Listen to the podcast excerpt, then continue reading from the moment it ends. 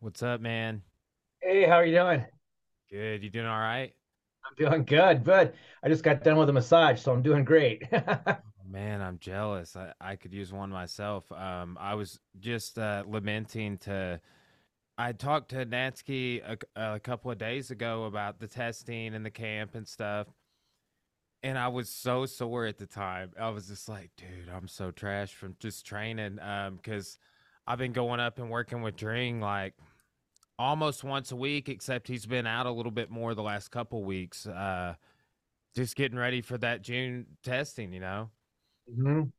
Yeah, it's gonna be exciting. I know, man. I know. So I yeah, well let's just go ahead and, and uh, get on with it. I mean, we're gonna talk about uh, Superfoot stuff uh, a little bit, and also um, Chris Burns. Yeah, martial arts overall, martial arts uh, theme of shows I do uh, specifically. Uh, you know, MMA sort of approach is just like we'll be talking about a little bit of everything. So glad to perfect glad to sit down with you again, man. Absolutely. I'm excited. Well, okay, so I can't remember if uh, I messaged you this, but you know, um, oh, it's it's been probably two or three months ago now. Uh, right out the gate, uh, jo- uh, Joaquin Buckley was on Joe Rogan's podcast, and and he had uh, got the, and I saw you showing this on your YouTube. Actually, I watched some of your videos the double touch side kick, right? Like you do the lead leg side kick and then you do the spin. Oh. yeah. yeah. Right. So he got that that famous knockout and like right out the gate, they're like, Well, Superfoot Bill Wallace, he was one of my inspirations and yeah. and then they start pulling up Superfoot videos, right?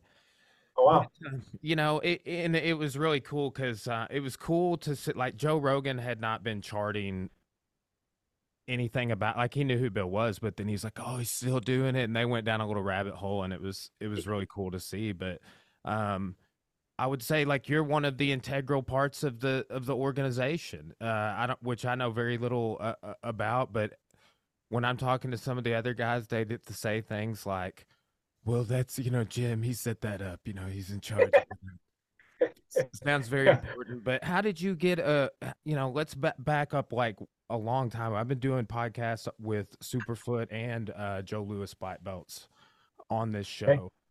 How did you, you get started training with Bill? Training with Bill. Um, let's see.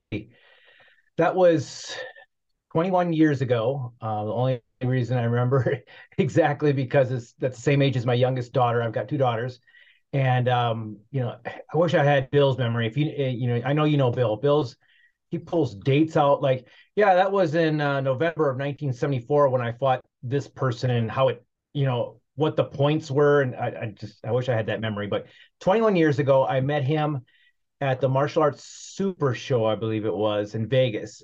And um it, yeah they would they just might have been into the first one uh the martial arts super show. If it wasn't the first one it was just started. And um I, I never had the chance prior to that. Um, I, I started martial arts much farther back than that, but um, yeah, I met him at a seminar and uh, have the same story like most people do. You you go out there and talk to him, and he's just so down to earth. He's like like one of the guys, like one of your buddies. He's just yeah, just talk. Come out to eat with me.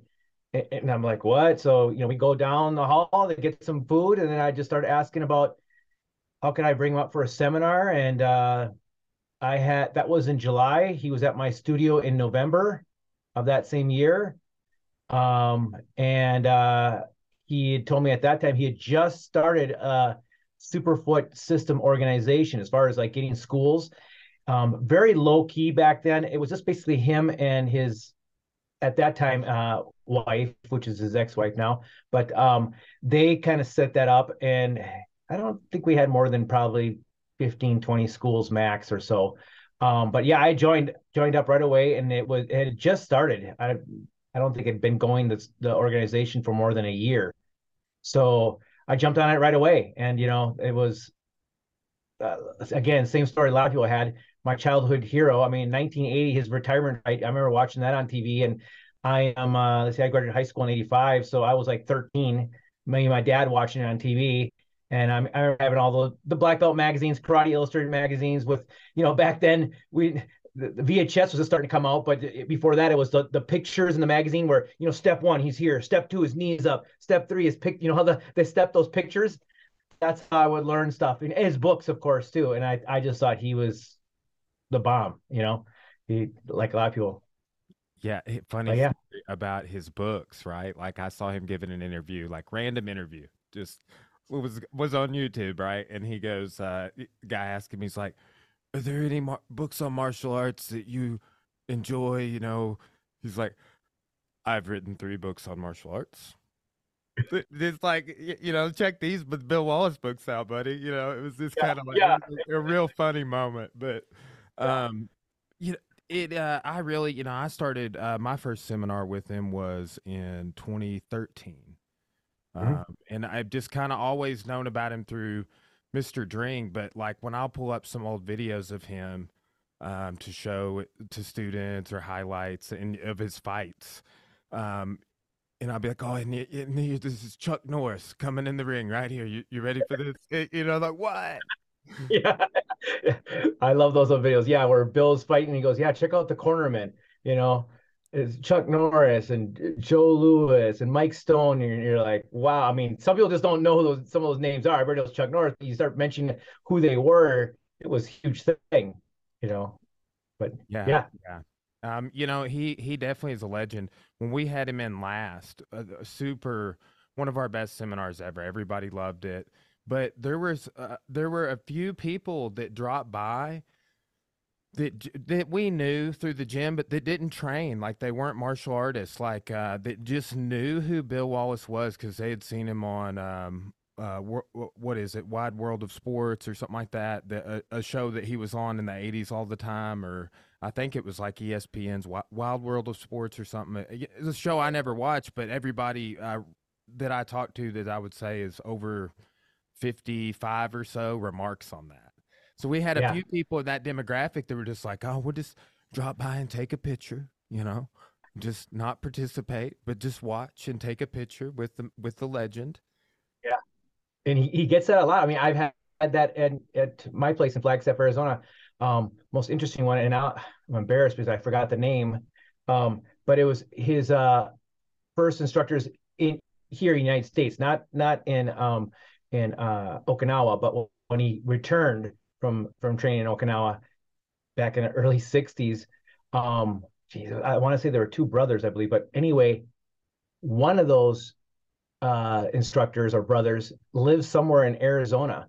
And he didn't come up, but some of the students that Bill trained with, uh, like this core group of, you know, back then that there's always small groups of like 20 people trained together, uh, somewhere in California, I believe. But the what the guy retired somewhere in Arizona but some of the students that Bill trained with at the same time came up, two of them, who these guys that were like age, you know, and this is probably oh seven eight years ago. So Bill's what seventy seven. So yeah, it was Bill was right around seventy, and so were they. And it was just interesting to see them up. And Bill's like, hey, you know, it's they recognize each other and talking. But but yeah, people just get that all the time, like you said. People just come up and I knew him here a guy who owned a restaurant. He he has passed away since then, but um, he owns an Italian restaurant or owned an Italian restaurant in Flagstaff, Arizona. Was a martial artist back in the day, back in the point days, point fighting days of you know no gear and everything like that. And yeah, he met Chuck, uh, excuse me, uh, Bill Wallace, and uh, he had a great story. He said, "Bill, why do you why do you only kick with one leg?" And he was like, "I only need to. You know, that's all I need." Type of thing. But ever since since I found out, it was just kind of by random that I think somebody told me that I think he his name was Tony Tony Martinez. He said I think he knows you know Bill Wallace. So we started every time Bill would come visit, that's where we go to dinner afterwards. And uh, yeah, they would he would come out. He was a chef. He would come out and they would just sit down and talk. But it's amazing how much how many people he knows. Not just I mean just through martial arts. I mean worldwide. It seems like he can't go anywhere. Everywhere I've gone, someone seems to recognize him you know? Yeah it's well, it's, it's amazing you know too i'm so glad that there is so much um availability out there on interviews and things and then like with what you guys are doing right now with documenting and getting stories and, and uh, techniques and man that stuff and it just keeps coming you know? Like you can look back uh, to to instructionals and seminars going all the way back to this first time that you're, you know back in the 80s like you know that's i, I watch uh, really old footage of bill and it's um it's awesome to see you know? Yeah yeah. Yeah we found some footage um i mean there's a lot of stuff out there in his kickboxing days and and uh, you know but there's um and we had it at the martial arts super show. We were playing on a big screen behind us at our booth but it's uh him and joe. You know i want to say was it 1973 was the world championships for kickboxing. So it was prior to that. It was like late 60s or maybe even 1970. They're both, you know, this geese, no pads, bare knuckles, bare feet, him sparring against Joe. And uh yeah, it, it's black and white footage. And so it's it's it's amazing, you know. Um, some of the younger martial artists nowadays, you know, that those those names maybe are not, you know, so familiar, but uh I always tell them, you know, research it, Google it, you know, look it up on YouTube. And then they always come back and go, dude, this these guys, these names that you were throwing out, they were wow. And I was like, yeah, they're the foundations of, of, a, of American karate, right? And uh, yeah, just finding footage like that was just amazing. It's, yeah. it's fun to watch. No, it's it's such great history, and uh, you know, and there's a lot of great stuff out there oh, with Joe Lewis. Like I saw some video that um, was going around on social media last week of, and I been, or it was about two weeks ago because we did it in class for the whole week. but it was he yeah. was talking about tempo fluctuations, and just mm-hmm. doing it slow, and then doing it fast, and then medium, back to slow, fast. Yeah. You know, just like changing it up and I was like, man, that's genius. Yeah, but uh, like every little video I I see that you know gets put out uh, of him, and this this is old footage at like some YMCA or something, you know, and it's um, but it's gold, you know. It's like, oh, right. yeah, yeah, absolutely. Did you get to train with um Joe very much? I I did it. Um, you know, a, a lot of people like like Danny, of course. Danny, he trained uh, extensively with Joe. Um, I think you know Chris, uh, he's done some, and and so has Terry. I believe Paul. I've probably had the least. I've uh, three times, three different seminars I've went to. I've only been to you know uh, uh, three different seminars training with him, but yeah, they were they were fantastic. Actually, the first one was before meeting Bill, uh, so that was probably 25 years ago, three four years before meeting Bill. I I did a seminar with uh, the Joe Joe Lewis, and that was the first one it was him and Kathy Long, I believe, were together. Um, and they kind of went back and forth. She taught like an hour, then he taught an hour, and then at the end they came back, came together and did like an hour together. Um, so it was a three-hour event that somebody put on, and it was supposed to. I remember it was supposed to have been those two plus Herb Perez, and at that time I was really into the Olympic style Taekwondo, and I would I be totally honest, I was there mostly for Herb Perez. I was like, I really want to meet Herb Perez, Olympic champ.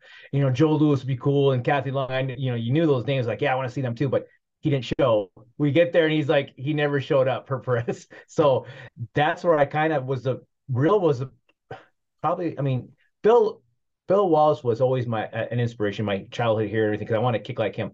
But um, I was so heavy into that Olympic Taekwondo because, like a lot of people, that was what was available in our town. You know, and I, I grew up in a small town of 20,000 people in Minnesota. But training that day with Joe Lewis, which was again prior to meeting Bill Wallace, really kind of sparked an interest to me to start kickboxing. It's like, man, I really like you. I love the drills he had with the hands. And, and I said, this is really something I want to pursue. And so it, it kind of pushed me off in a different direction. And uh, then when I got to meet Bill, I thought, you know, that's the kind of best of both worlds because I really love kicking. Uh, kicking was my, my kind of specialty. And, you know, Bill's boxing really like you've, you've heard him i'm sure many times because you know him um, when he talks in his seminars he goes the, the reason he learned boxing was to keep you away so he can kick you right so mm-hmm. he's not really like in the pocket or anything getting close and you know boxing that he likes to box to keep you out so I can keep using my feet. And being that I was a kicker, I thought, well, this is probably the the path for me too. You know, learn his style of boxing um, as opposed to you know other people's. I like other boxers, Joe Lewis's stuff, and other people I've taken seminars. I like it a lot and I enjoy it, but I we all revert to something that we feel stronger too, right? We all it doesn't matter how much jujitsu, whatever you train, there's always going to be your kind of your core. I don't know how to explain it. What's what's what's just you know you right? It, we all have our strengths and uh, what feels comfortable. Operating system. Exactly, exactly. And so it just really resonated with me, Bill's style of boxing. I, I, I tell people that all the time. I love uh, like actually I'm a, I'm a super martial arts nerd. I've been doing research all day. I have a library of stuff here, but I went down the rabbit hole one day on just his boxing. Right, I'm watching him shadow box. I'm writing down like combos that he commonly does, like all throughout the the years, you know. And we have a, I mean, just had uh, a, a boxer here at the gym win state Golden Gloves two weeks ago. You know, so we have a, a, a very successful boxing program, uh, and I've I always I teach his drills all the time. You know, stuff that I pick up from him from seminars or or the, the just from working with Mr. Dring, things we're going over at the camps, like from uh, the Terry or or whoever's teaching. You know, so um, but the boxing is it's just fundamental. It's just great fundamentals. And I, I you said um, like you're a kicker so I started getting really into Bill's stuff um like in my early 30s. I'm about to be 36 next month. And it's like I tell people this, like as I'm getting older, I don't want to box on the inside as much anymore, you know? I just don't like getting I got hit in the brain a whole lot for 10 years, dude, you know. I just don't need that uh, as much anymore. So like for me, I do use it in the same way you said in the absence of it's not like I'm slow, but in the like just I, lost a little bit of speed when I was like you know 32 years yeah. old or 28 years old or whatever, and I, I've noticed that a little bit. Not I just it's like not detrimental. It doesn't. I just adapt. You know. Yeah. Yeah. Absolutely. Absolutely. Yeah. Um, yeah. And I'm I'm 56. So yeah, I I hear you. It's just there's there's things you know. Um, keep training. I love training still because you know, I'm I'm 56 and I'm, I'm kind of boring on the outside of of this because people always like, what other sports do you enjoy? Do you, you know, do you golf or do you do this or rock climbing or what? I was like, dude, I just do martial. I just started jujitsu a while ago, so I was like, you know, I, I, I other stuff really doesn't interest me that much. You know, I, I the other day you saw me playing guitar, so I do I do that. It's more of a hobbies. That's more of my relaxation thing um, even though it's like 80s heavy metal, which is really aggressive, but you know, it's still you relaxing. Feeling it the other day on that video sidebar, like you were feeling it. I was like, yes.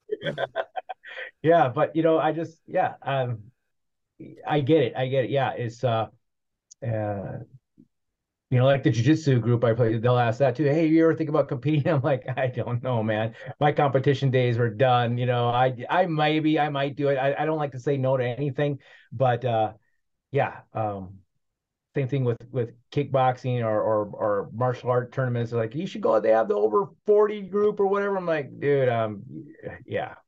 I did so much of that, but yeah, I kind of got. I just got burned out. Um, right, right when I got around uh, 30, early 30, I just got burned out on competing. I just did it so in jiu-jitsu and I had fights uh, in kickboxing and MMA. And that is just, uh, oh, I just got to be around that age and I got burned out on it. And, um, got started just kind of coaching more than anything. And it's yeah. I, I was re- getting my black belt done through the uh, IBJJF, um, and I was like looking at the last time I competed, and I was like, wow, that was that was a little while, 2017, you know. But I just got burned out on it more than anything. I got to the point where I was like, I, I just don't really know why I'm still doing this. I'm not I'm not enjoying it. It's like a almost like a external pressure in some way. You yeah. know, it, it wasn't. Yeah. Uh, I wasn't doing it because I enjoyed it anymore. You know. Right. Yeah, I know. I get it. I you know I I started competing at 13, and I I quit at 30. Um, and you know I kept on telling myself, yeah, when I you know get to this stage, I'll quit, and I would pass that. You know, and I'll do when I get here at this level, or you know, state championships, or X amount of trophies, or something like okay, and I just keep going. And I finally just said, you know, at 30, I it was time to be more of a coach, and things turned around at that time too. Um, I spent so much time training that I didn't have as much time to work on my business. The business was okay, but dude, once I once I switched gears and said I want to be more of a coach, business went like this. It went just tripled, you know, or more. Um, it just went through the roof when I started focusing on, you know, a different part of my life instead of being a competitor, you know, training people. And you know, the the truth is, you know, about 10% of the people really only want to compete. Most people are there for other reasons, you know, just getting in shape or I want to learn how to defend myself or I'm just try something different just in a, a, program. And, you know, I get it. And so I, you, you start doing it that way. Um, I did do one tournament three years later at 33. Um, just we had moved to Arizona here from Minnesota had, when I was 30. And uh, three years later, I decided, you know, I'm to do one more tournament. And I went down to Phoenix and didn't know a soul there. And uh, it was a good stroke for the ego because I I won. Uh, they didn't have any, anybody over the over 30 division, so they asked, "Sir, would you mind just going with the you know the 20 year olds?" Uh, okay, so I went and uh, it was a black belt division, of course, and I won. Uh, yeah, I I won the division, and you know, so it was a good stroke for the Eagle. But it was so funny. I'm sitting the, on the bleachers with the guys. Uh, I had three matches, and the guys I was uh, sparred against, they were sitting there. We were all talking afterwards. They're talking about, hey, we're gonna go out get some beers and just hang out and do this stuff. And and dude, all I want to do is go home and lay on the couch. You know, I didn't feel like it. You know, they're 21, 22. I'm like, yeah, no, I'm good. You, you, know, I may have won the battle, but you guys won the war. They could just keep going. It's like that was it was just like, you know, a walk in the park for them. I was like, you know, I feel good. Let's keep going. Like, I was I was spent for the rest of the weekend. Yeah, that is that's definitely another thing is just uh man, I used to just be and I still am. I eh, within reason, but like a road warrior. I would go drive anywhere to train. Like drove to Vegas three times, LA once, Orlando three times, yeah. and um, man, anymore I'm like, uh, you know, maybe I'll fly to St. Louis. You know, it's direct flight from Little Rock. It's an hour, yeah. but uh, yeah, you know. I, that's another thing too is um is like our business is really improved mm-hmm. So there is the availability to do things like bring uh, a Bill Wallace in once a year, or a Chris Burns, like we just had Chris come in, um, and get to work with those people. Is is a literal like, hey, I can't. Um, I'm still like I went to a, a, a Superfoot seminar at Chilcuts just like uh, four or five months ago or something. You know, Cora and I just drove up, and it was. Um, we made a day trip out of it. It was crazy. You know, it was about it's three hours for us one way. So it was like then a three hour seminar, then some food, then three hours back, and it was just like, oh. But yeah. you know, I, I will do. I'm much less willing to do a bunch of trips like that. You know, this stuff in the state, and then, um, I, I've actually liked you know like more going to the um, like camp, camp, annual camps and stuff right? Uh, like uh, for like the the June camp coming up, or like when Cora was at that same camp getting her bike belt uh, test uh, la- done uh, last year. Right, right, yeah, yeah. Do you have kids? We're working on it. We're All right, yeah. yeah. That that'll change things too. That'll be another boom. he'll, he'll go in another direction, but which is good. It's it's a good thing. Um, you know, I still I, I, I, my wife and I, we had we have two grown daughters, but uh, yeah, I uh, unfortunately when they were really young, you know, uh, elementary school, I was still kind of in that, you know, 20, 23 hours a day I could do martial arts, and so I wish I would have spent a little, little, more time hanging out with them. So I always tell people, yeah, just you know, balance, balance. But I mean, we we got a great, I have a great relationship with my daughters and uh, love them dearly. Um, but uh, yeah, it's just uh it is a it's a perfect time for us, um, and we've been you know we've been trying for uh, almost like four years. Uh, do you know anything about IVF? No. It's like uh, so it's crazy. So technically, this is this is the crazy part. Technically, I have eight kids, right? So, and then this is like I was thinking about this when I was looking for snacks in the pantry before I drove here. Uh, so basically, um, Cora, Cora it, like uh, had to get some procedures done, and they did some things, and then they're like, "Hey, we're just gonna go ahead and take your eggs out Mhm. and you fertilize them." Is exactly what they're doing, and then put them, and then actually they're frozen right now, right? Like Walt, like Walt Disney frozen, and um, but the next step is they're just about like any time now about to put them back in, and then whoop, maybe twins or something crazy like that. Yes, science, man, crazy science. But but here's the thing. So her- last procedure was probably the problem the whole time. She had some other stuff done, and then they're like, "Oh, this is what's wrong." After like seven years of her saying like that's probably what's wrong, you know, they finally were like, "You were right all along." Crazy. Um. So, but then like eight of these um eggs fertilized, which is an, a highly uh, it's a high number. So I technically have eight. Yeah, there you go. Right and then and then too it's like the i, I you know i have a, a, background in i'm a master's in history taught college history for four years and a background in philosophy so i'm just like like was having a moral dilemma in my pantry. I'm like how do you choose which of the eight? And, you know is there a in in the multiverse is there a different life for each of the eight? You know like i'm just like at, like that was my thought like well an hour ago. Uh, crazy yeah, how do you choose? I, eeny, meeny. yeah, it's like it's a but but you know, in philosophy that would be like a a, a moral dilemma. right, right. Yeah, Like wow, like and I was like, how do you choose? You know, there is no way, and just just just choose one. And you know, like I had a friend that um I, I is a, a really good friend of mine, but he is he's fifty two. And he has uh, teenagers that are um, twins, and that was like the only two that they could possibly uh, do right? Like like we had eight to choose from. They had two and went with two and two worked out. So it's like it works um uh, a really high percentage of the time this procedure. So um yeah so we're like literally like that's like any time they are gonna they're gonna do that and, it's a perfect time for our business because um man we just added a full-time employee we're we're um kind of like you just happening into training with Chris Burns, you know, like uh, we had this 10th planet guy move here and, and he just does, just does no gi, Kyle Bain, ADCC competitor. And, you know, so he's like, it's like, okay, well, bro, like you want to teach that whole program, you can like, he's teaching a couple classes though. And, um, man, we just have developed instructors. We've got another instructor that's kind of going over to, to full time as well um, here in April. So it's um, it's a great time for us to be able to do that. Like in the uh, you know, for me to have more time. Like I, I'm not teaching at the college anymore, and um, it's it's perfect timing, really. And like we had planned on it to be perfect timing like four years ago, and then we are like, okay, yeah, well, we just waited and here our goal, and it. And then it was on, you know, figuring out what was going on for the the you know time after that. Yeah, yeah, absolutely. And then 2020 happened, right? And that kind of derailed everybody for a while.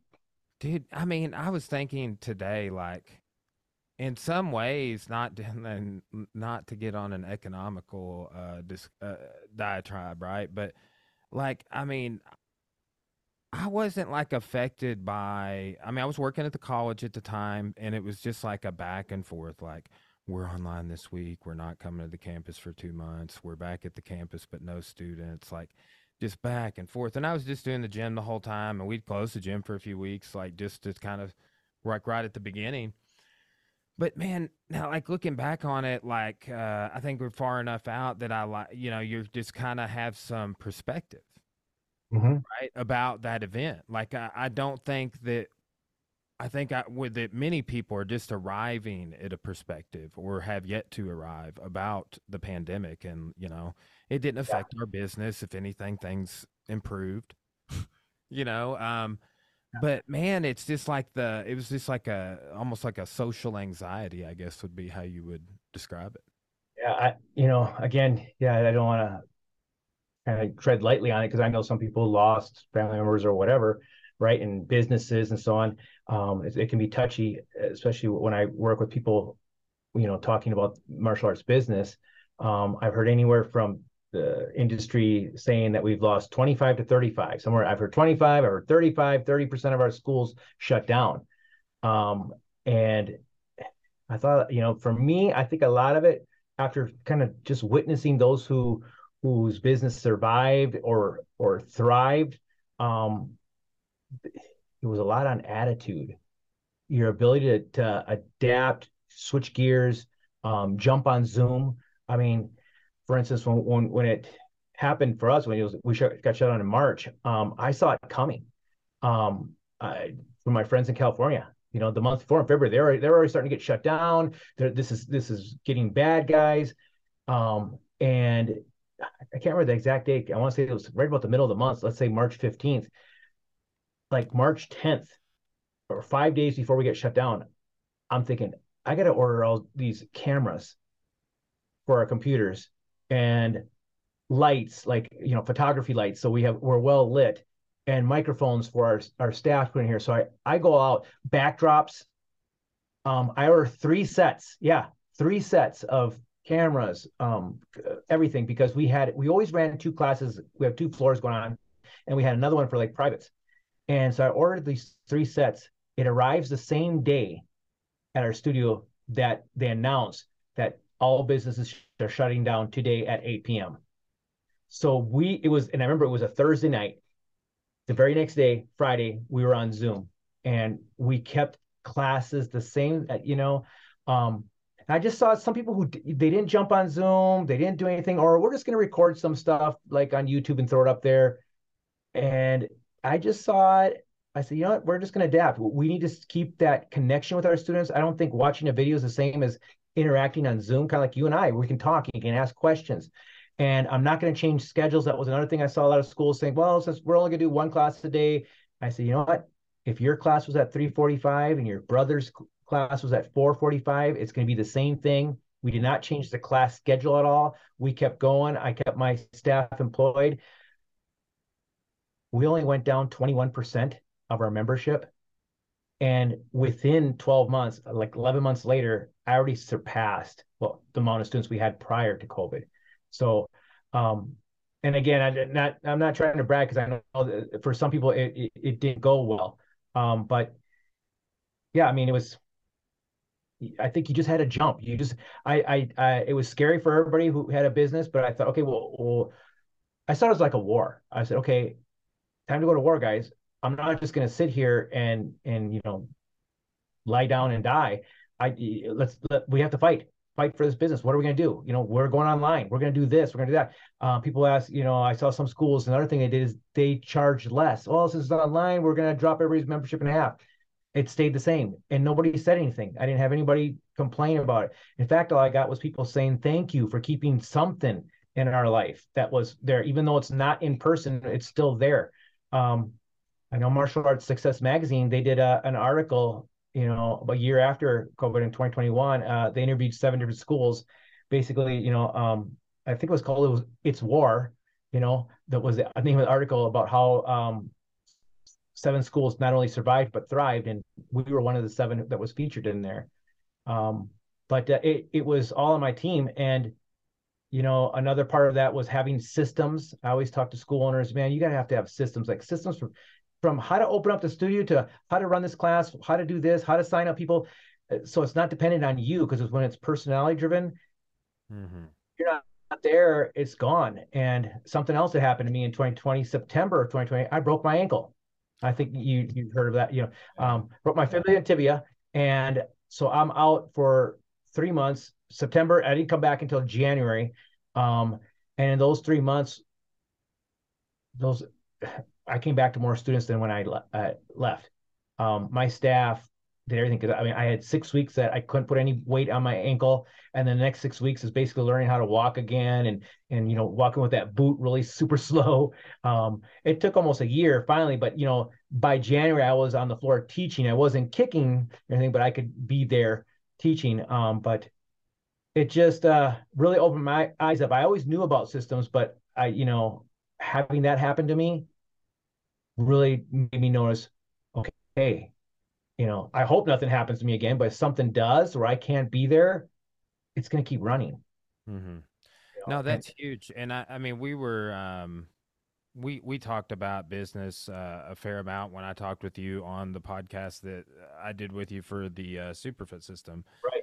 Uh, but you know, it is uh, like when I started teaching at the college. Um, it was you know like a 25 hour a week thing. It was not really you know, and then I did some stuff outside of that, but it wasn't like a major time suck. But it was like take take 25 hours out of your week, you know, and um, put it towards this other thing and it it was uh it was good at the time and then it got weird with the pandemic and then it just got to where it wasn't worth it but the systems we had in place are what allowed me to be able to you know hey i'll just be over here for 25 hours i'll do some i'll use their copier and stuff for sure and print some things to the gym whatever you know but like i was definitely sending emails and doing social media uh, during that time because it's just like I was in an office or or giving a lecture.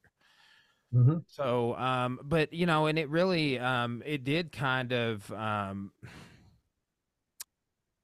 you know, in terms of uh, organization and, and and systematizing things, it did yes. kind of prep me for that. Like I was actually reflecting on that today, just like creating content and organizing it uh, mm-hmm. in various modes, whether that's you know PDFs or video or audio or, or what have you, and and and databasing. But just having systems that's um that's huge and that's a big part of our success because uh it doesn't involve like we were able to go to Orlando for the Jiu-Jitsu pans and uh, be gone for you know that whole week and then come back and do testing like the week after you know and and it but you know it's just uh as we've We've been in business for about be 11 years coming up. Um, right when Bill does his seminar here in April, it'll be 11 years. So um, yeah. we, it took us it took us several years to do that. Um, you know, and uh, but so side, you know, just kind of uh, as a side on that, because I did want to talk with you a little bit about this. Um, what are some uh, other uh, particular systems or things other than just systems that you attribute to your success because um you know based just our brief talk of one hour however long we got to chat before it's like you know um obviously uh, it's a component of your success with your martial arts school and being you know being featured in magazines and surviving the pandemic and thriving etc but um, what are some of the things behind uh, that you attribute to your success in that area education more than anything. Um, I always tell people, um, in fact, Danny, Danny always brings this up when, whenever we talk. He, he, he remembers I said this to him, but uh, you know, I think as martial artists, most of us, man, we we love going to physical seminars all the time. I mean, I'll I'll ask like instructors, you know, how often do you train outside your school, like at a seminar? And they're like, oh, they start going through their head, you know, at least 10 times a year, you know, almost at least once a month, sometimes more, you know, 10, a dozen times or whatever. And I'm great. How many business seminars have you gone to? That's when I get the blank stare, right? How about marketing? Mm-hmm. And I said, you know what? There's really no excuse nowadays. Everything is online. Even if you can't go physically to some place, man, there's an online course on you know running business systems and it's there's courses out there geared just towards martial artists running a business martial arts marketing martial arts you know th- this and you know I I tell people, you know, take it step by step. You're a martial artist. We go by belts. You're a white belt in marketing. Your goal: get to blue belt this year. Mm-hmm. Okay, next year get to it. You know, and but, but people, especially like marketing, I don't know, oh, in business too, but I'm appalled and just shocked when I when I talk to people and some they don't still have a website. And I'm like, what? How can you not, uh, you know? And well, it's just, you know, and th- when I, I talk to them, they're really kind of against all this change. But it's it'd be like me going back before your time, probably, but I remember as a kid. But we had yellow pages. Yellow pages was Google, you know, back in the day. When you looked up, I want to find a martial arts schools, you open up the yellow pages, and then there you'd see an ad. And I'll talk to these guys, usually my age, and say, "Well, I had that." And I was saying, "Well, that's the same thing." Back then, if you would have asked the 50 year olds when we were 20, why, why don't they have a yellow pages? Well, that's stupid. I don't need to pay money for yellow pages, but you did it at 20 because you saw it as something innovative, right? Something that's important. Well, we have to change with the times. Um, and I think that's another thing. So changing with the times and, and being on top of that is super important. Um, one thing that's really changed uh, success in the last just three years, we've had great success, is we have a lot of our stuff online as far as you can sign up for our program online. Mm-hmm. Um, that was a big no-no for all martial artists. Don't put your prices online. They have to come in and and sign up. And I always kind of throw off people when I tell them, I said, you know, for every 10 people that sign up at my studio, at least five, if not more, five to six, sign up online, pay for their first month because you have to pay for your first month and you pay for like an extra hundred dollars for your uniform and boxing gloves. So you so on top of the first month, and they've never called. They've never stepped foot in the facility prior to getting there. Never, they don't. They just heard about us and or just saw my website. And because when they come in, I ask them. I said, "How did you find out about us?" Oh, we had heard about you, or so and so told us, or just a Google search. And I said, "Have you been here before?" No, this is our first time. And they signed up last week and paid me last week online. And you know, it's crazy because that kind of goes against what I learned, you know, 25, 30 years ago, how to sign up people. But things change. And I think, you know, the COVID pandemic did that because that's when we started seeing Uber Eats and Amazon was always there prior to that, but it blew up, right? Everybody was buying stuff online. You know, that was it's normal now for people. They everything they just shop online, buy online without actually touching the product or seeing it, uh, ordering their food without actually going there it's just um, whether you like it or not. You know, I have different feelings about that, but you know, but maybe just because I'm 56, I'm a little different demographic. But I can't argue with it. It's here, and that's what's it. So I jumped into onto that, and I said, you know. I'm going to put my prices online. I am going to put registration online. And what I had someone tell me, a friend of mine, um, he said, you know what? Check out you know what they call the boutique fitness you've probably heard that term. You know like mm-hmm. like you know, nine round our friends the hudson brothers nine round uh, uh, fitness and um, orange theory um, some of these yoga places uh, uh, i can't bar is another one. You know mm-hmm. the cycle places we have one called cycle bar and it's uh, all over the states. And so i started looking at them. So not not your big box gyms the gold gyms or planet fitness or anything like that but these small boutique places that are a little higher end price and so on uh, smaller locations closer to what, what a, martial arts studio would look like. And all of them, every single one I researched, they have their prices online. You can sign up online mm-hmm. before you even show up. I said, well, what? in in the, that industry is way bigger than ours, the martial arts industry. We're, the martial arts industry is still kind of behind the curve compared to fitness industry as far as marketing, getting people in there, um, and and so on. So you know, this friend of mine, uh, um, he said, you know, check them out and see what they're doing. I think, you know, this may be the thing. And uh, lo and behold, it was. No, that's one. That's great. Like that. This, it's not even really thinking outside the box, and uh, you know, no. it's just looking. You know, for us particularly because um, we have a massive fitness kickboxing program, like over a hundred people here doing fitness kickboxing. Then we have hot yoga and yoga. Uh, uh, six days a week we have a yoga class, uh, noon program uh, every evening through the week, Saturday and Sunday. Um, but it's just a uh, a, a popping little community of people, you know. And then we're just like uh, you know, Big John. He came on the podcast a few weeks ago, and he does spin classes and is like expanded even more like in that direction. But we just uh, are finishing adding a room. Like we've been revamping some stuff in in the gym um, and uh, for for uh, stationary bikes for cycling for spin classes you know? So we'll have and we have a, a, a, tabata class and a boot camp we, we're doing. So like we and we have the space for that. We have an 8000 square foot facility so but um, you know like we look a lot at all of those um, fitness models that you just mentioned. Like I've looked at every, I've you know gone down that rabbit hole, but I, I don't think that everyone thinks to do that for some reason. To just kind of like look over here and like you know how are they marketing or and this is something I think we talked about before.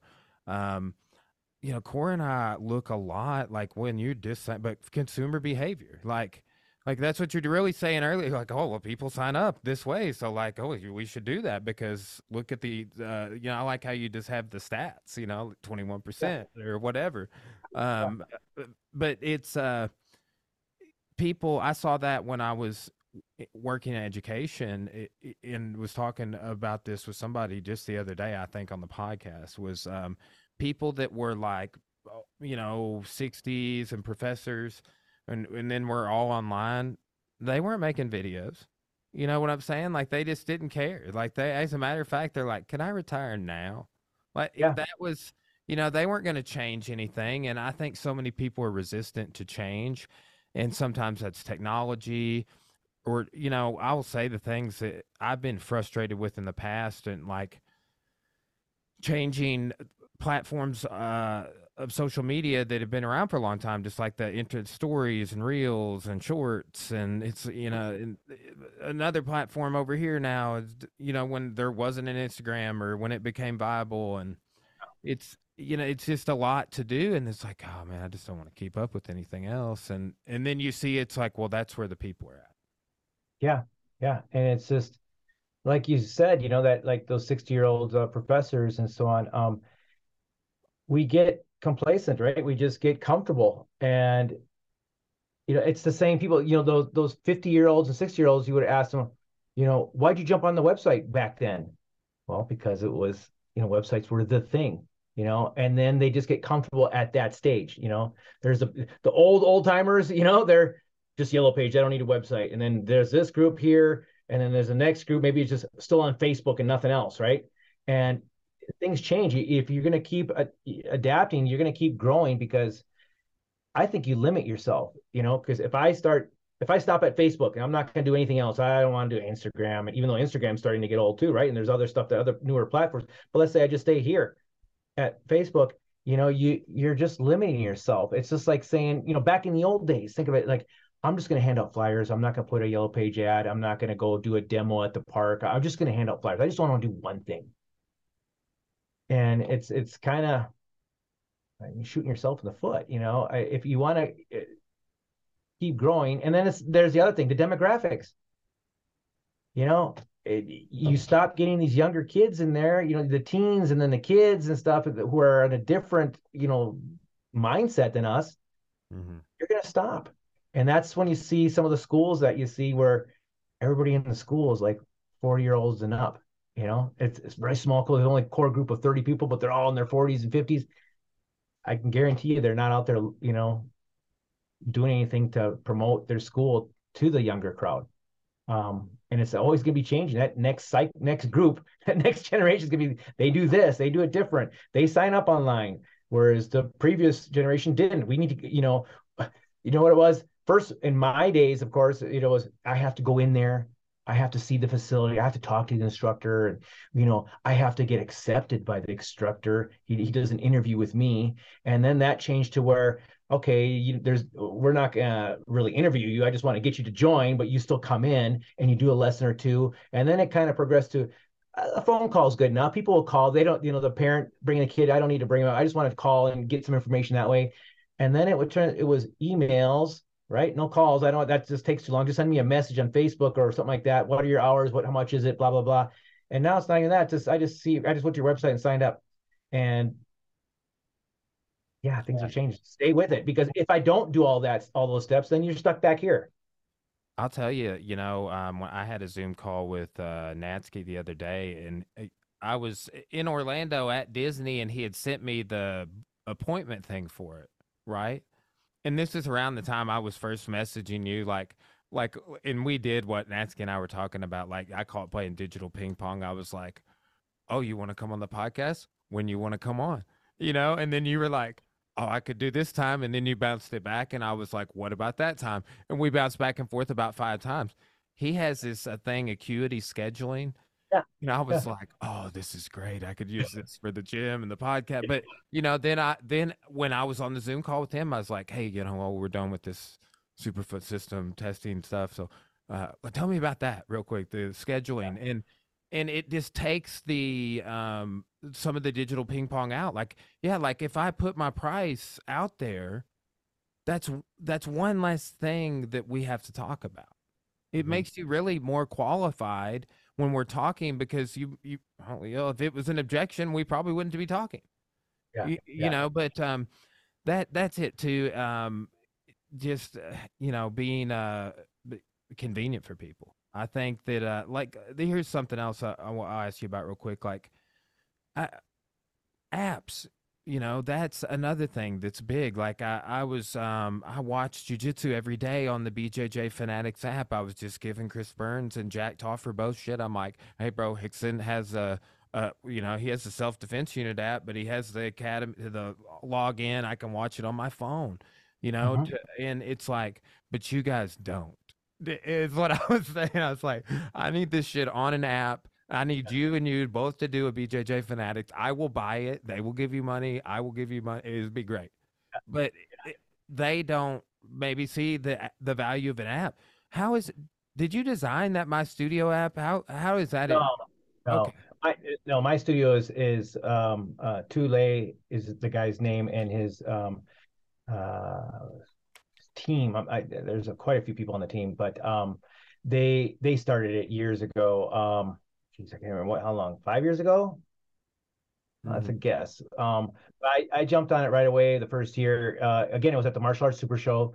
They uh, had a booth there. It was still kind of the new thing. Like, well, what is this? And I, I really didn't understand it. I'm, you know, I'm 56, so I was probably like 50, 51 years old at the time. So I'm like, okay, I know apps, but explain how I'm going to get all this stuff, all my students' info and everything. I can communicate with them. I can put videos on there. I can do, they can sign up for events. They can pay for their membership. They can change their credit card on file when that credit card is is expired. You know, just all this stuff. It was it was very intriguing to me, and um, yeah, I mean, they sold to me when they said that having that your students there in an app. I thought this is this is good, um, and so yeah, I jumped on it, and they yeah they've grown. Uh, I mean, so leaps and bounds. They're they're they're a great company. I love businesses too. Um, and uh, yeah, it's I, I think it's a fantastic thing. We are um, with uh, the Hudson, uh, Shannon Hudson and uh, Nine Round. They've been uh, very gracious for us to use their studio where we did all the Superfoot videos and stuff like that. And now we're on a platform. It's called Lightspeed, but they have an app. Um, that's coming out. I hope to have that to everybody here, all our Superfoot members, within the next couple weeks. Um, you know, by the end of April for sure, because it's online now. I mean, on a website, but we they have an app, and we're trying to get all our stuff, all the stuff we uploaded on there too. So now you'll have a an app there that you can use for the Superfoot system as well. But yeah, the My Studio that I have for my school, and then we also have it for the Superfoot system members. That's kind of where you would, you know, you pay your membership and stuff like that. And we had videos on there too, but we've since put everything. Uh, have you seen the new platform?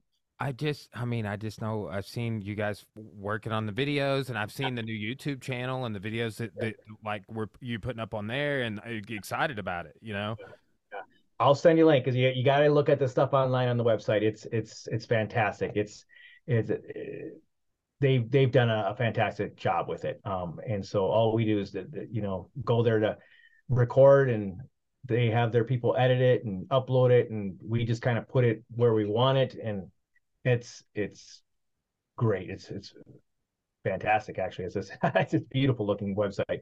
But well, yeah, man, and this stuff is so important, you know, um, and it's it's definitely like a, a component of doing business for sure. yeah, yeah. You know, I, I've heard uh, Danny Dring say at least three times, you know, Jim Ginter, he says for every technical seminar he does, he also does a business seminar. That was like that I've heard was- multiple times. I've heard him say that, yeah, but like it did, it resonated with him. And, you know, okay, so for people that maybe are not as motivated as, you know, we are or whatever or whoever, um, what are some things you do? Like i will say it's strange how much uh on this the pandemic and beyond it's almost uh, it, it's good in some ways because i'm noticing more stuff come in my region or within my region because i'm in arkansas so like nashville and um uh, like austin and dallas more conferences, more trade shows are shifting to those areas away right. from places that we have traditionally gone, like Vegas and LA or Long Beach, um, uh, shifting to places like Orlando, but like Florida, Texas. So, you, you know, I was, I think that we will on the other side of that. I know that's where it wasn't a, the martial arts super show, but they had, um, they had an event out there last week or during the when we were out there for pans maya had some sort of you know, yeah. trade show. Yeah, they And I think there was one in uh, Tennessee just a while ago too, in March, like a week or two ago. I think um, you're right. There was, yeah, yeah, yeah, yeah. Well, and then too, I saw um, it was Jordan Peterson and somebody else that I was considering going to see in Nashville, but it, the scheduling didn't work out. But you know, the, you can travel to conferences, which is a little weird right now. Is the point that I'm making, or it has been a little weird, and I think it's I think things are shifting around and it will regularize and we'll just go to these new places like Orlando's great, like the Superfoot camp. I, I like doing that there, but man, then that the, the Jiu Jitsu Pan American Games are there. And yeah, I've been to the IKF was there, been to IKF three, you know, so it's like a, a, you know, that's a good place to go for things. We're, we're used to it. Um, but what are some things you do uh, outside of going to conferences to um, sort of meet that um, continuing education, lifelong learning sort of model that you're talking about? Yeah, you know, I always tell people right now, like like what you said, Danny does. You know, I, I said I tell people the first thing you got to do is, I mean, for every physical one, do a do a business one or a marketing one, or even just a uh, life skills one, right? Just something to better yourself. Um, and like we just got on talking about all the how the world has shifted. There's so much stuff online. I tell people you know there's really no excuse anymore guys not to be able to do this. There is stuff for free online for free. Go on youtube and just martial arts business tips and stuff and uh, you'll find tons of videos. Now a lot of them are real short and they're just little like one little tip and stuff but that's one tip you didn't have before. Hmm. um so make it a part of your daily plan. I tell people, you know, because they think, oh, it's a great idea, and they don't do anything. But yet, I guarantee those same people, they'll train in martial arts every day, six days a week or whatever. They'll always they have time for one hour to roll with some people in jiu-jitsu or put the gloves on, hit the bag, because we're martial artists, and I get it. You know, we, we it's something we love doing. But if you're going to be serious about running the second part of the name martial arts business, you know, don't just focus on martial arts part all the time training, focus on your business, then do that. I, will tell you, start with one hour a week and then do it twice a week. You know, the same, basically the same advice we tell people when they're interested in trying martial arts. Try a couple, sign up for this program. It's only twice a week. And later they, right, they're doing it three times. And all of a sudden there's that person that's part of the furniture there that you, every time you walk in, they're there before you are, you know. Um, it's gonna it's the same with business. And you know it's the same people. I'll, I'll talk to some people and uh, the the movers I, I can tell you you know when their business is doing well and they'll tell me it's doing much better. I, I, I don't have to guess. I know that they they're putting in the time. And the ones that are still stuck you know they had only 35 students and a year later we run to they still have 35 I don't have to guess either. I don't have to ask. I know they're not doing it. They're, you know, they know it's out there, but yeah, yeah, I have excuse, excuse. And, you know, sad truth is, is, is if it was martial arts and I, I said that to you, you know, Brian, you know, Jim, where are you class? Yeah, well, I've been kind of busy and yeah, yeah. It's like you as an instructor, you're like, dude, you're going to get out of what you put into it. Okay. If you're going to keep giving me excuses but not showing up, then yeah, that's why you you you still suck, right? you know, yeah. um, so it's yeah, start start. You don't because I have some friends or people I meet and the, well, I don't have the money because I only have you know 30 students, 40 students, 50 students. I I just can't afford it. And to me, that that's still an excuse because I I know you can if you if you you we can all make it work, right? I'm sure if you only had 30, 40 students and you say you can't afford it, but they'll still go out and do something else, right? Maybe with their family or go out on a hunting trip with some buddies and stuff, and you know, because it's fun and that's you know maybe your planet, but plan it. If you're just going to be serious about it, you can make it. And those are the same people who will somehow have money to go see Bill Wallace three states over. Mm-hmm. You know, come on, you, you have you will find the money, but let's just say they can't afford it. We just talked about it. Search on YouTube, and there is so much stuff for free. Start with that.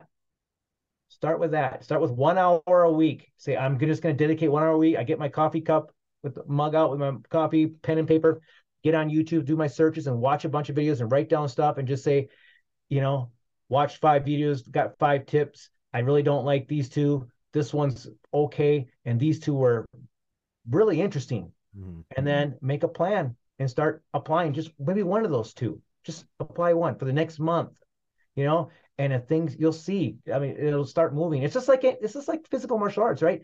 Man, I saw this drill how to get my legs um, endurance kicking. Like the Bill he holds his leg up and throws those kicks, like you know, 100 ground kicks, and that's a great drill. It hurts a lot, but it's going to make my legs stronger. And I do it once a week or twice a week.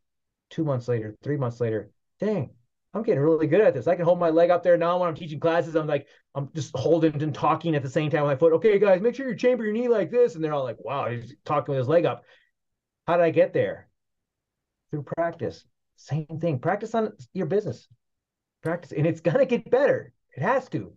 Yeah, well, man, and you make a great point on like the the YouTube side of things. Like that's something that I do, but I passed this guy um, when I got off the interstate earlier, who was like, you know, sitting there with a sign wanting change, and he had a, an iPhone. He had, you know, he had YouTube in his hand, like he was probably watching a video, but. Yeah you know, uh, that's like uh, some ways uh, I've just been in a rabbit hole. On, and for the last year, I've been really trying to better my technical ability within Adobe, particularly on graphic design. Like I do a lot with video, um, always have, but just on on do like thumbnails, graphic design for thumbnails, for ebooks has been what I've been uh, like working on in Illustrator and mm-hmm. another uh, saw, uh, Adobe program, uh, InDesign. But you know, like that's exactly like the first thing I did is like, okay, uh, figuring out if I wanted to do this software that's you know, InDesign or Illustrator. Talk to my graphic design buddy. He shows me things all the time. You know, I've got this the uh, cloud in the suite, so like we're back. You know, he's and then okay, well, it's Illustrator you know, did a lot of research to figure out like which one am I going to want to use for everything. And it's definitely, I've shifted away from using or learning anything new about Photoshop. And it's really about like the Adobe Express app in Illustrator is what you can do. Illustrator has all the capabilities uh, that I would use for Photoshop. You can do mm-hmm. all the same stuff. It's like the universal for design right now. And I've been learning ebook, uh, you know, at this way, there's an outline and format and style and. Uh, but that's this. I've been doing exactly what you're saying. I'm watching YouTube videos on that yeah. and talking to an expert. Um, I'm huge. I do um, for the last. This will be my fourth year of doing it. Have done a hundred audiobooks a year, which is excessive. Wow. I realize it's very excessive. Some of them, uh, some of them are repeat listens. You know, but uh, you know, like one tenant I'm living by right now that I got from an audiobook was uh, I don't know if you're familiar with Grant Cardone. So yeah. I've listened to all his books. My friend Jack, who's Chris Burns, uh, you know, did jujitsu uh, with Rickson together. Um, yeah, he he turned me on to Grant Cardone. He used to work for him, oh. but in one of Grant's books, I think it's 10x rule. He talks about, I guess it was the 08 recession, right? Which I, I remember that recession vividly. It was like I was two, just two years out of high school and was trying to work, and the economy was terrible. And and ended up going back to college and getting getting a master's degree at that time. And but it's like now we're in this economic recession. Well, he had you know perspective and was writing about the 08 recession, and he's like, I'm telling you, in times of of recession, you got to expand, not retract and um, I listened to him on like 1.5 speed, so he sounds more excited. But uh, you know, and he is an inspiration. I've I've really I've I've taken a lot of tenants, but that's something I'm living by right now. Like we're doing the spin classes. Like yeah, this is the time when people in every form of business are like, oh yeah, there's inflation and the and the election will be coming up soon, and it, this sort of speculation period of that we're in, and oh, our gas price is going to go back up, and, and it, eh, it, well, yeah, whatever. But it's just like uh, expanding in these uncertain in times of uncertainty is it, it's a strategy that I mean he just points out all the all the ways that it's worked for him because there's more market share there because everybody's retracting. Yeah, it's a time to attack. It's a time to attack, just like what happened during the pandemic. You know, it's it, right now. If I gas prices are going up, uh, price of eggs, milk, everything's going up. Okay, and and if I start getting this negative attitude or or mindset, thinking people are not going to join now, get ready, guys. People are going to start quitting, uh, canceling their memberships. Okay, that may be true. It may not, but let's say it's leaning towards yes, this could happen. So the answer is to not do any advertising, not try harder to get more students. So I have, let's say you have 200 students and man, I could be losing 10%, maybe 20%. So that's 40. We could drop down to 160. But let's not advertise. So we'll just stay at 160. You're not going to recuperate. You know, it doesn't make sense to me. It's like, okay, for me, every time I lose one, I got to get that student back, if not another one. You know, it's always, if you find your sweet spot, you know, I need 150, I need 250, I need 500 students, whatever it is, then maintain, do whatever you do to maintain that. And that's if that's where you, that's where your cruise control is, and you feel good with this, this amount of students, or you need to grow. I, you know, everybody has their their number, you know, but yeah, fight for that, fight for that. It's business, man. And if if during lean times, then you need to get out there and attack. During good times when we everybody seems to have extra money to just throw away, well then all your competitors, everybody's gonna be advertising like crazy. You know, so now we're all trying to fight for that. You know, they say one percent of the population is really only doing martial arts. Um, so yeah. Yeah, if the rates could just go down, that would be the good thing. You know, that's mm-hmm. the only thing I'm championing for because like I will say, like the rate spiked up, and we were like midway through our um our little expansion here, and I was like, oh, you know, it's, it's right on the other side of this. I'm gonna do a refi for 15 years. It's gonna be great. Yes, you know, and because uh, man, we lucked out and just got like the best refi ever on my house, right? Like th- three weeks after the pandemic started or something, you know and um, we're b- buying our gym and are very equitable in it. But you know, I was sitting looking at all that, and then I'm like, oh man, got to get, got to just get pay pay that extra interest. In the meantime, you know, it'll it'll work out. It, it, it the pendulum swings, and that's another thing. Like I, I think that um, it's a great point. You could be proactive, or you could freak out about yeah. it.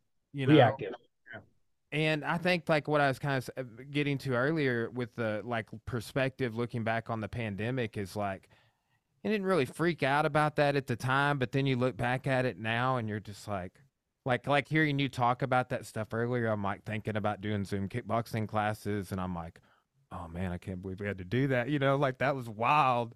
Like you, you, I, I just didn't think about it in the same way while it was going on, or even a little after. And then you're looking back, it's been two years since you were, you know, like had to really change your business model and pivot and just tilt everything in these different directions and expand and evolve. And you're on the other side of that, and you still have the cameras and our live streaming classes and took some steps forward but man, that um, it definitely like those professors we were talking about earlier. It wasn't comfortable for me as much as anybody. You know, I mean, I I got with the program, but it, it's just like any. It's not easy. You know. No, no. Yeah, I mean, we, we did it, and eh, whenever I bring that up, you know what we did. Well, I I didn't like doing it. I didn't. We didn't like it either. Nobody liked it. It's not. It doesn't replace. You know, the thing was we have to do something. If you don't do anything, you know, um, when after about three, four months of doing Zoom classes, we really we just started being able to open up again, but a lot of people didn't want to come inside. And so we we were thinking, okay, how do we get people are people are getting tired of Zoom after three months, but only about 20% are willing to come back in the studio. The other one's like, I don't know if I want to come back in yet, but I'm really getting tired of Zoom. And we started seeing some people start canceling membership. And so we did what how do we get it from here to here? It was here, right?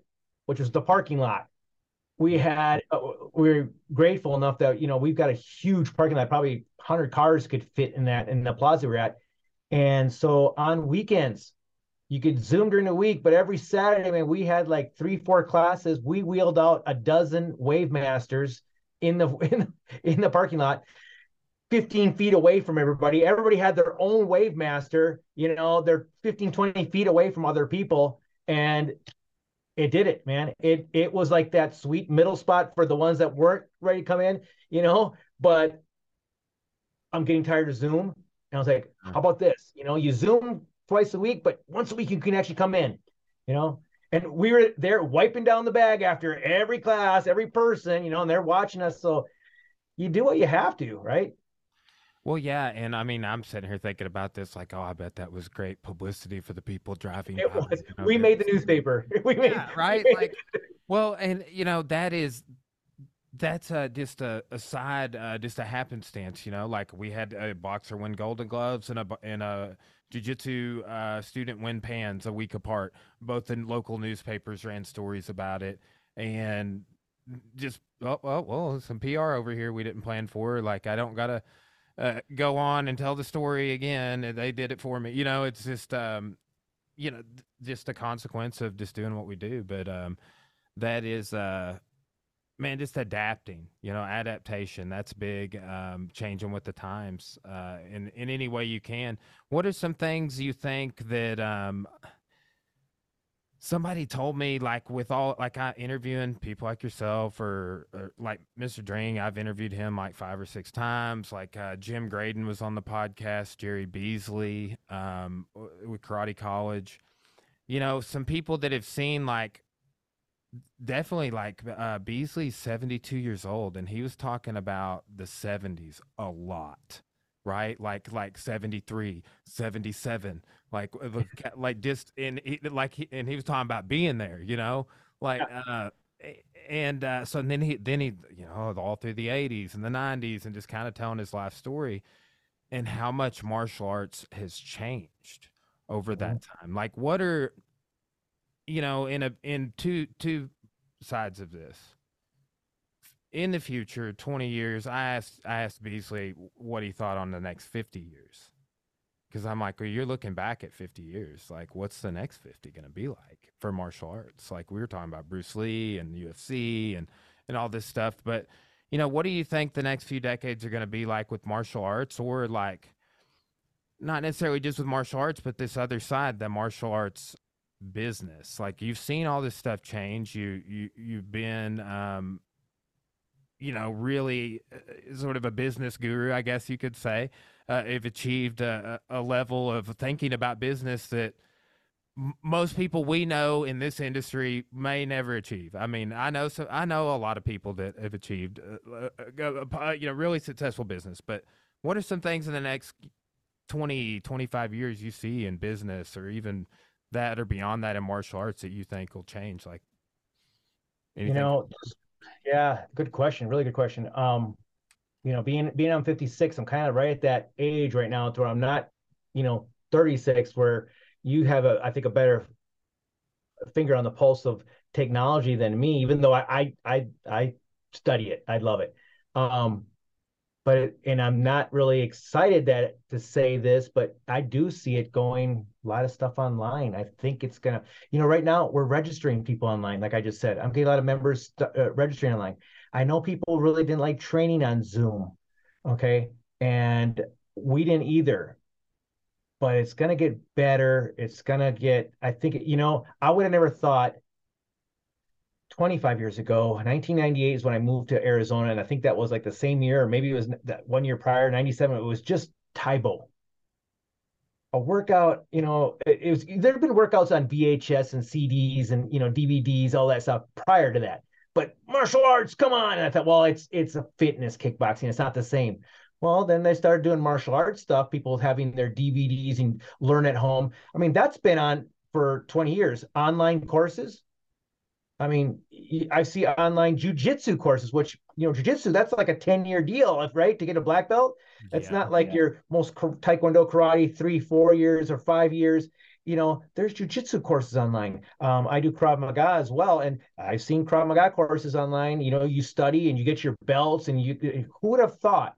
You know, I, in my opinion, is like can't do it online. You shouldn't do it on. And I still kind of I don't like that.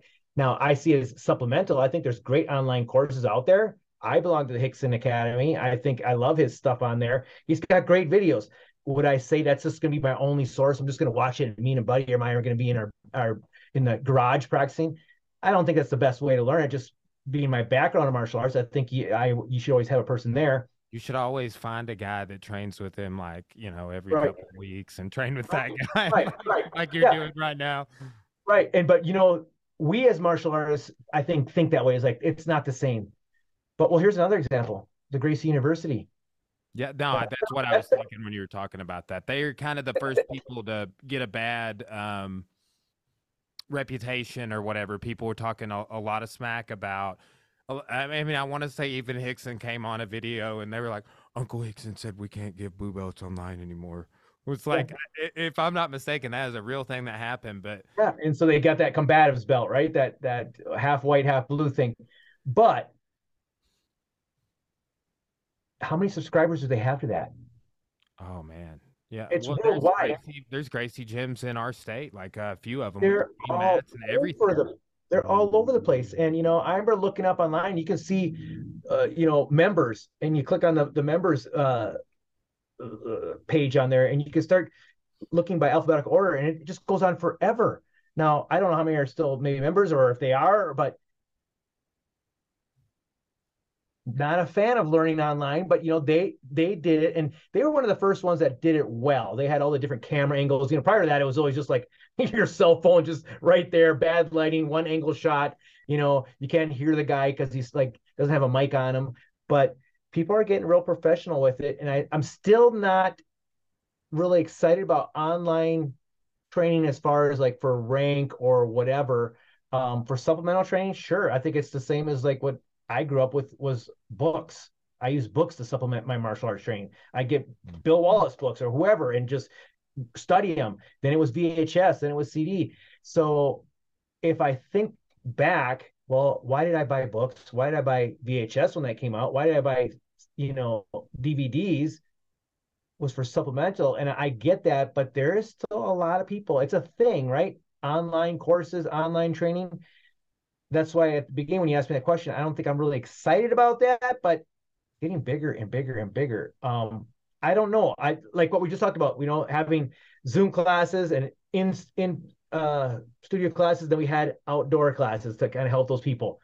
What's gonna maybe how do we bridge maybe that gap? Um, is there? And I like think people are doing it now. I mean, do they have some kind of model where they do an online course like the Gracies do? You can only get up to that that half blue, half white belt but then after that, yeah, I think you have to. I don't think you can learn online. Maybe I'm mistaken, but I think after that you have to actually go to a facility.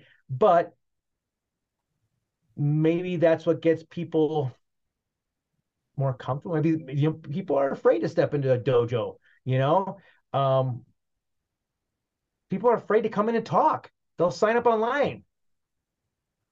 I know there are some weird um, hurdles you have to, you know, get people to jump over sometimes yeah. Uh, yeah. Misperce- uh, misconceptions or just perceptions that they have. And I, you know i think about that stuff a lot and i talk with people about that a lot. Like uh, the first seminar i ever did we were doing all throws and i was just like oh i know these. Like throws? I've seen these on tv like yeah what we're doing but i had no idea what we were doing you know? But you i had an idea of it yeah. And um, I think that people have um, different ideas about martial arts and the you know are obstacles that prevent them from walking in the door for sure. And I think that the the real uh, trick, if it, for lack of a better term, on marketing is getting them over those obstacles through those obstacles over those hurdles of like okay well it's actually like look at look we're just normal people in here having fun like look at this picture what about this video right yeah.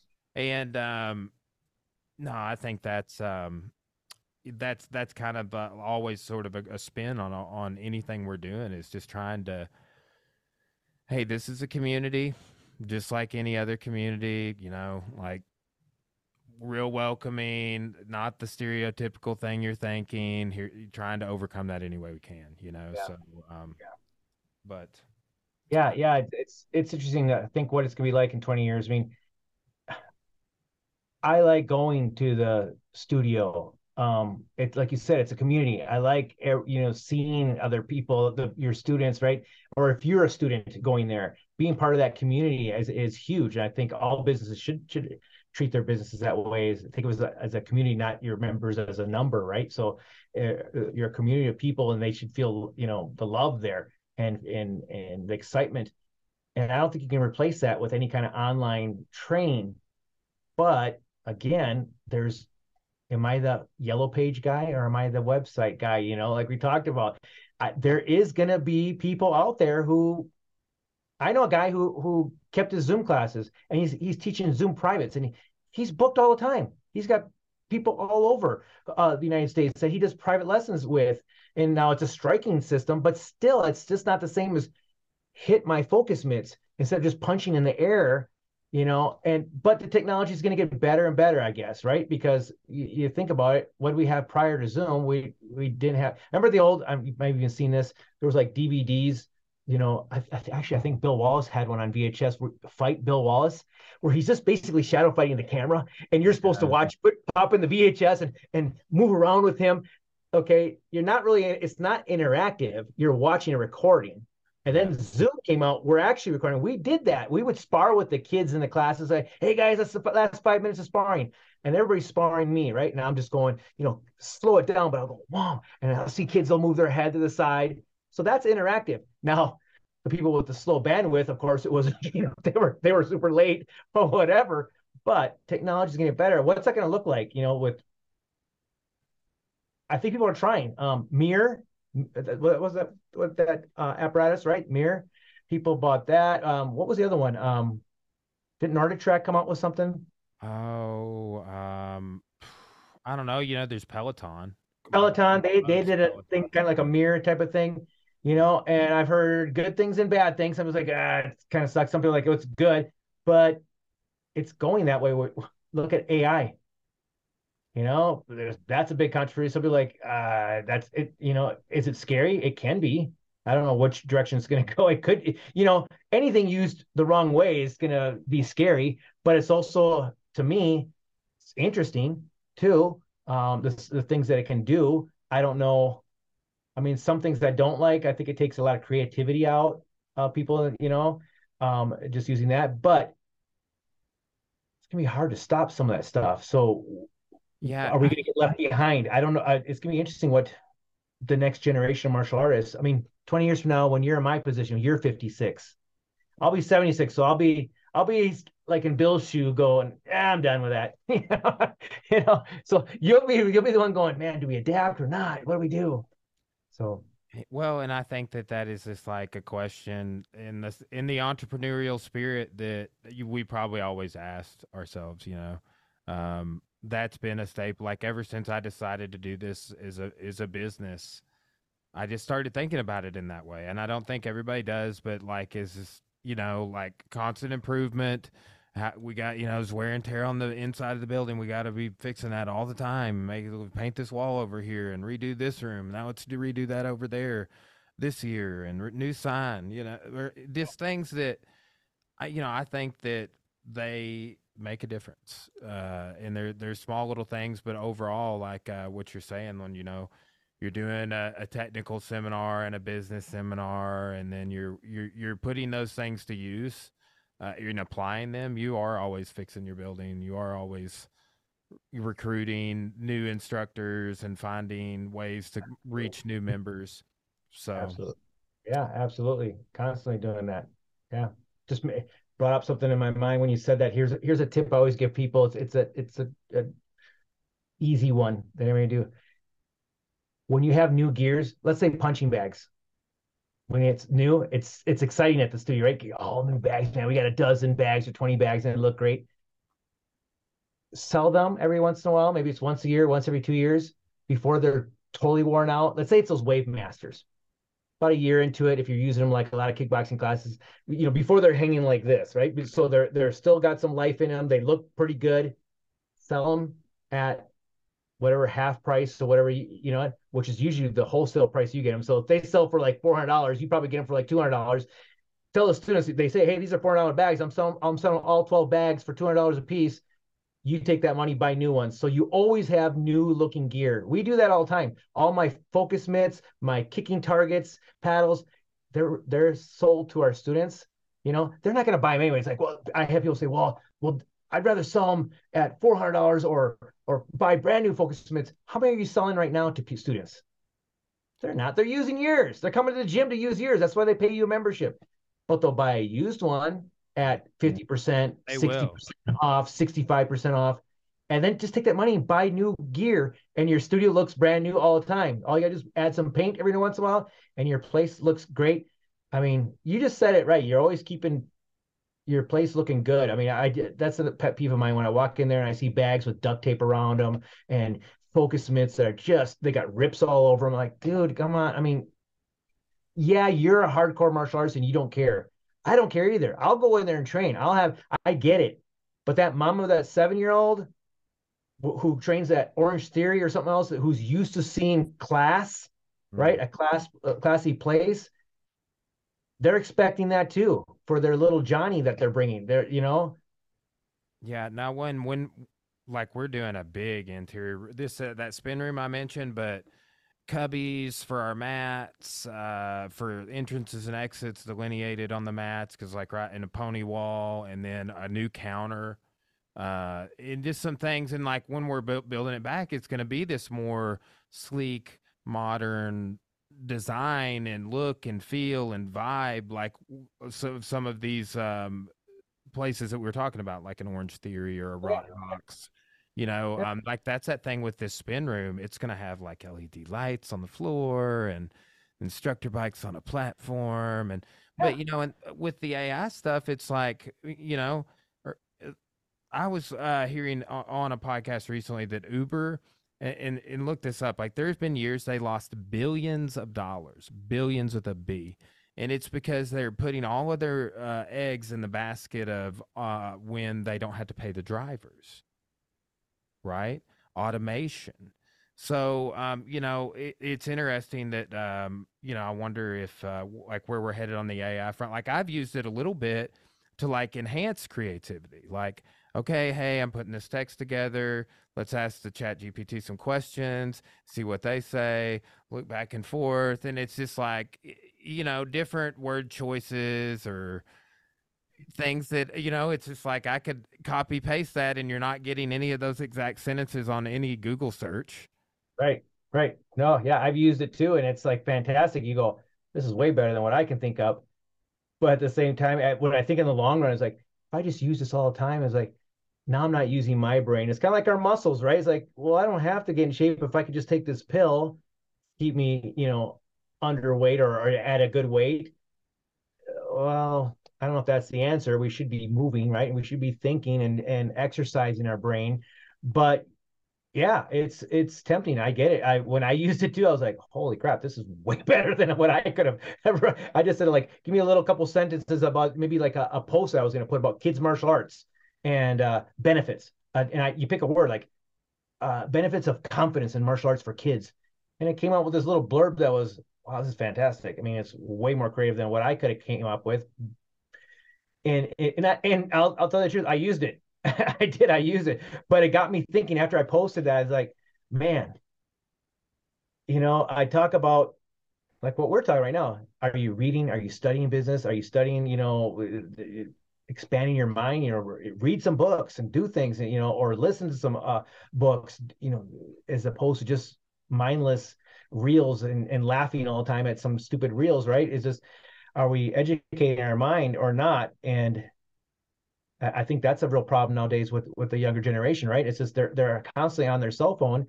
and most of the time they're not looking at anything of what I call educational, right? It's just it's just all the the reels and what's what's funny and what's going on, um, and and we're starting to see, you know, the benefits, which are not good benefits, you know. I, so I guess you can't call it a benefit, but um, re- repercussions of what's happening with a lot of the younger generation with spending so much, you know, time on their phones and online. It's uh it's taking away that creativity, the the ability problem solving. Yeah, you know, I'm interested to see how some of the automation works. You know, mm-hmm. like what we're saying with that acuity scheduling with Natsuki, is like it would have taken like five messages back and forth out of it between you and I, and like you, uh, here are my times, pick one. Okay, that's the one we're doing. You know, Yeah. but I wonder if on the automation, so like I spend a lot of time scheduling social media posts, right? Of Mhm. various stories, posts, pictures, reels, videos, downloading uh, videos from YouTube and putting them over here on this other platform, and back and forth we go. But Yeah. I, I can kind of see maybe a future benefit it might be if how the how the automation is going to work on that is like well, what if I dumped all of my morning motivation fitness memes that eh, post at a time that everybody says doesn't work but works great for us? I post memes at five, ten in the morning every day, and they get a lot of traction. They get shares, comments, likes, reach is there. And if you looked at all of the suggestions, Adobe, uh, like I look, I go read blog posts on like suggested posting times for a post, for a reel, for a video, for Facebook, YouTube, Instagram and nobody says to post at 5 10 in the morning but it works for us on that you know so Right. but what if uh, you know i got like 300 of these memes in a folder on my phone that i just collect and just dump them in there and then it schedule some and delete them and then but what if that was what if i just put them all on the cloud and then ChatGPT automated that and scheduled them all for me and you didn't have to do that anymore you know like literally like i i, I use the cloud for almost everything like we've got some new programs we're starting and I, I just have a, a document in there that has like all of our uh, text we're going to use for the posts like Mhm. Basically sample posts for for each each you know like oh we're going to do several different posts for this platform that platform just kind of have it all delineated out well, it's like well if you set that up and there's automation on this ai i think that's what it will be applied for mm-hmm. at least i hope you know because i don't Yeah, like I mean- those- those posts Yeah, yeah, yeah. I, it's it's interesting, isn't it? And you know, I I when you say it like that with the automations and do that, I think that's a great thing. I know um the first thing that came to my mind, I was like, well, I don't know if that's we really should do that. You know, the automation. Now you're not you're not doing the work, but yet I use automations for my emails. Uh, someone signs up for the Superfoot system, they get an automatic email reply. Someone signs up at Maximum Martial Arts, my studio, they get this email reply, and then the very next day they get another email to join our Facebook group page. The next day they, you know, hey, we downloaded our app. So yeah, I got automation. So for me to think, I don't know if we should do that, kind of hypocritical, right? So yeah, you know, maybe it's just my age being 56. well no i think it's I'm still at Facebook, right? You know, think so- too, there's um well there's definitely some weird we're not having any of these conversations, but there's like what I was saying earlier, it's like which one of the eight do I choose? There's definitely some weird conversations like that with AI. And I Yeah. and I think that's a part and not the whole. I think that uh, like Lex Fridman talks about this a lot and he works in AI, but it's like, you know, the capability to do it's like almost like a human being we have gr- capability to bring about great things you know achieve goodness in the world and um yeah the the ai can definitely be used for that and it could be used for like you know enhancing cyber warfare or uh, things of that nature and and it you know really probably already is being used that way like our government's probably been using it that way since before we knew about it yeah, anyway scary thought. Yeah, uh, you know, too. So, like, I, I don't know. I haven't looked if it's on mine, but th- I was talking with somebody about this the other day, and it's interesting. Like on a lot of podcasts on Spotify and other platforms too. If you scroll down their, like, if they have 300 episodes, or like in the case of a Joe Rogan, has like 2,000 episodes or something. Each one is flagged if we talked about the pandemic in it Mhm. right? Like, hey, go here if you want to know the truth. That's a weird, um, sort of a weird thing too. That is, um, like, I, you know, that's got to be algorithmic au- automation of AI, and and this like, hey, we scanned that and we heard y'all say these two or three things more than this many times. Like, there's some markers there, and then it Right. because it's not a. I don't think it's a human being that is going through and marking all these podcasts. But yeah, that's a sort of um th- the sort of weird side conversations about all this. It is. It is, isn't it? Yeah. Um, yeah, we've all noticed that I don't think a real person's doing it. Who I mean, there's so much stuff going out, uploaded all the time. I mean, every minute. Of the day. Uh, it's just who, how can you stay on top of that? So yeah, AI has to be doing a lot of that. Well, and I think too, um, I think doing live is kind of um, where I've seen like if I do a live, um, well, no, because sometimes the flags the music on the lives now.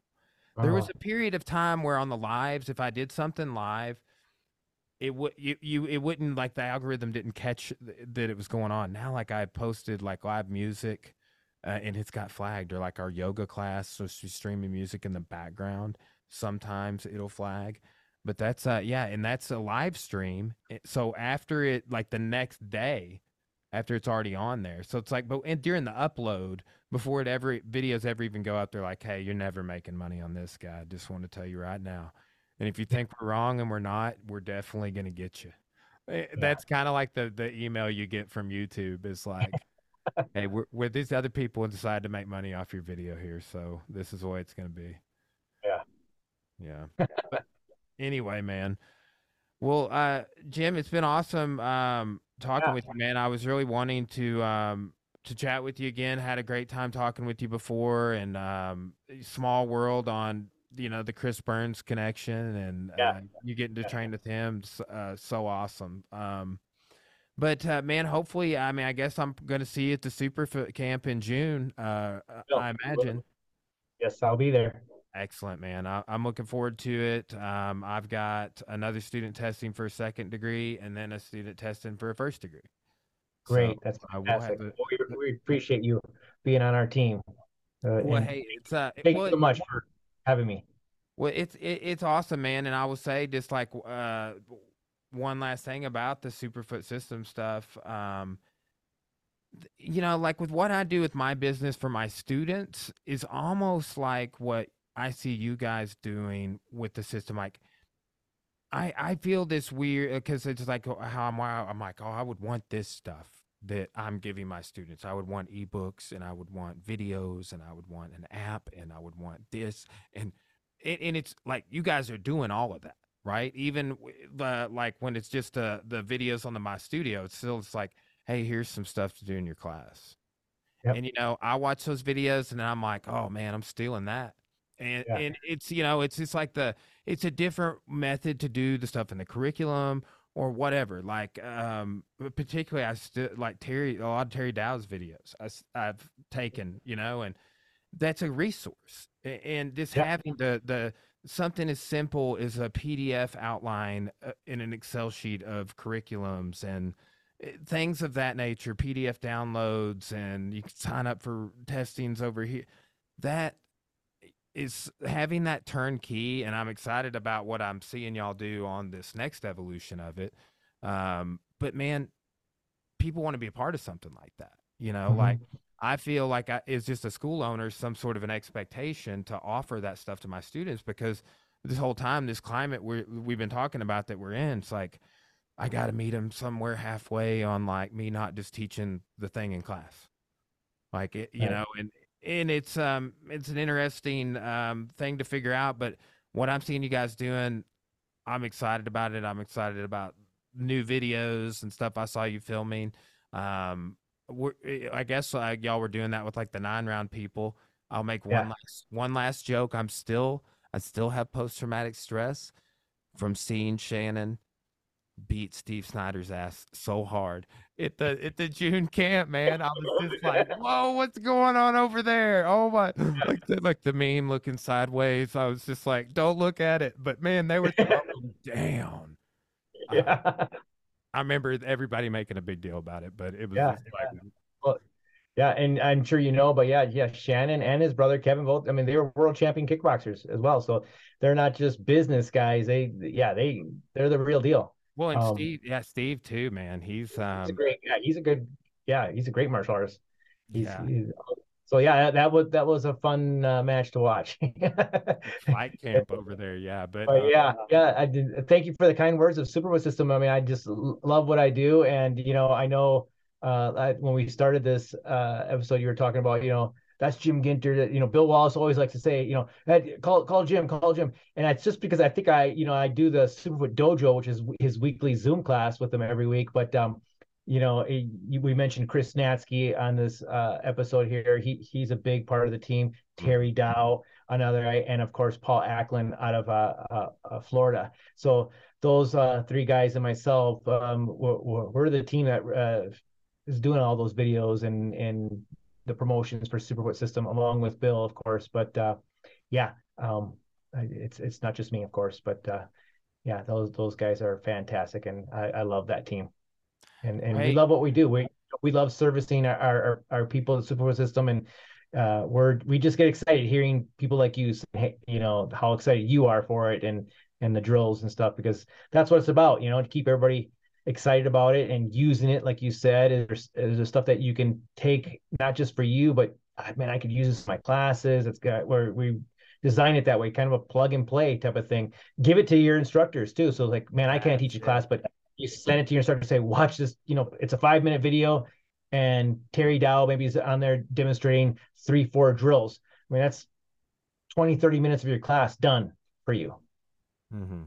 No, it's a great resource. And I think in the, the world where like, uh, that's not the norm. Like uh, I've, you know, looked at a lot of organizations. You have to get like a, like a Gracie Barra has that mm-hmm. or like a Gracie Academy, but it's like, that's a, you know we're talking it's resources you know and that makes all the difference because a lot of times you're a part of association and you pay and you're a member and you get some rank or whatever but there's no ta- there's no resource to give to your instructors there's no resource for you to consume it, and it just makes things a little harder you know you got to travel every time or, or whatever but it, it, does make a difference man i i i, uh, appreciate them and and again, it kind of exceeds the norm of expectation. So uh, awesome. Yeah. Well, thanks All again right. for having me. I had a great time. Yeah, likewise. I really appreciate you taking the time. Uh, it's been great uh, talking with you, and we'll we'll catch up soon. Perfect. All right, man. Have a good one. You too.